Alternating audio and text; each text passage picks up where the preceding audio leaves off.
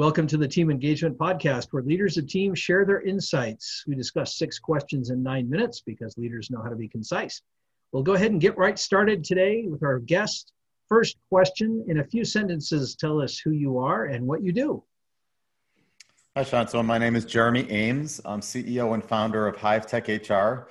We're a company that helps our clients find, implement, and enhance their HR technology. Fantastic. Question number two What's the best thing about working with a team? So, what I really love about working with a team is that I love to kind of guide, but not necessarily force the culture of my company. So, you know, I, I like to encourage things like inc- inclusivity, communication amongst the team members. You know, I want to have a culture where everyone feels comfortable uh, providing feedback, you know, and that can be both positive and constructive feedback. But like I said, in terms of guiding, I want to make sure those things are in place and then just let the team kind of naturally proceed down that path. So you, for example, you create the communication channels, you know, you create the mechanisms in performance management to, to do things the right way and then let them go. And then we kind of course correct. So I'm in place to say like, if things start going too far constructive versus positive on the feedback, then I'm there to say, hey, let's, you know, let's turn things a little bit more positive here. But it's not to say it's my way or the highway. It's like, you guys, you know, tell me if this is, if you're comfortable with this way. I like that a lot. That uh, that idea that you you uh, kind of guide but don't force, and uh, that's I think that's a great way to look at it. Question number three: I hear from other leaders of teams that it can be a challenge to get team members engaged. Tell us your thoughts. So, I mean, I'll focus on a couple key areas where I can see and I have seen engagement suffer. You know, sort of, for example, when somebody's working on something that doesn't really excite them, you know, that's a big driver, especially today where everyone wants to be making that big impact, right? So we've had a, uh, several situations where, for example, you train somebody on something, they get certified on that, and then only to find out that that's not really the thing that drives them.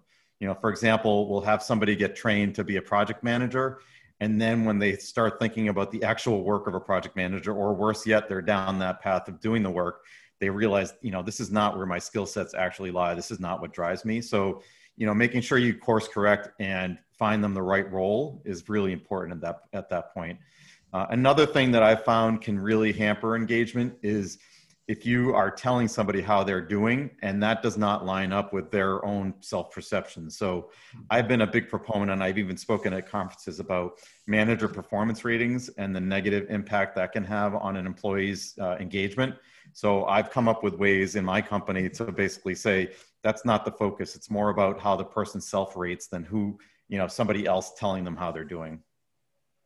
Those are great ideas about uh, allowing people to have a little bit of guidance there on on uh, what what direction they're going and providing the mm-hmm. right feedback. That's a great uh, great perspective. Question number four: What other ideas do you have for leaders of teams? I mean, you say others. I gave one already, which is to make sure you're not truly running it, but you're kind of just guiding the team. Um, kind of in line with that is making sure that you don't necessarily elevate yourself too high above the team, you know, or else you'll never be considered part of it. So, you know, nobody's going to confide in you. Uh, if they listen to you, there's going to be this kind of edge of, oh, well, they told, he told me or she told me what to do. So I always like to try to, you know, be humble amongst my team and realize, you know, that they can they can kind of joke around with me. And if I do something wrong, it's okay if if the team tells, you know. So leaders have to be kind of able to take that kind of keeps you on that level playing field. Yeah, that humility is important. Absolutely. Mm-hmm.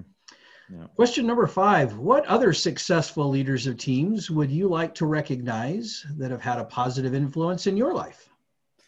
Ooh, uh, there's a bunch I can think of. I know, you know, a couple a couple current day examples. So I just to kind of a side note is that aside from my day job, uh, I also am the me- head of the membership committee of something called the Advisor Collective, and it's kind of this group of companies like mine um, in this HR technology industry.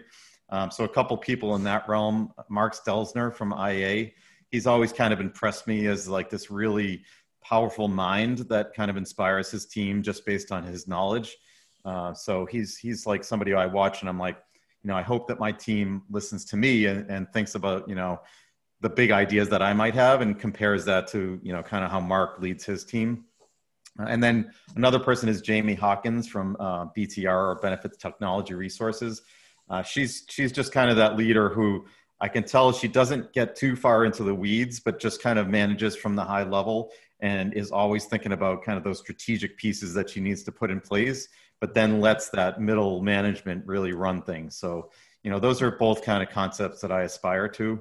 Obviously, I've had you know managers in my former jobs that that uh, I think back to what they brought to the table. You know, like Jim Lesagor, I worked for at, at Fidelity, and he was just he was just so like uh, fun to work for. You know, he's the kind of guy you wanted to you wanted to perform well because you knew that he was going to treat that uh, well. So I've always tried to bring that into my leadership roles. Thank you for recognizing those individuals. It's obvious that they've had some great influence on you for a lot of good reasons. So thank you for recognizing them. Last question. Tell us about your first job. Uh, I mean, I've had a few. I had a few first jobs. Some of them weren't that interesting, like working at a golf course. I would say my first fun job uh, was that I was uh, I ran an ice cream truck. so it was just a summer job, but I, I got to run an ice cream truck truck in the summer.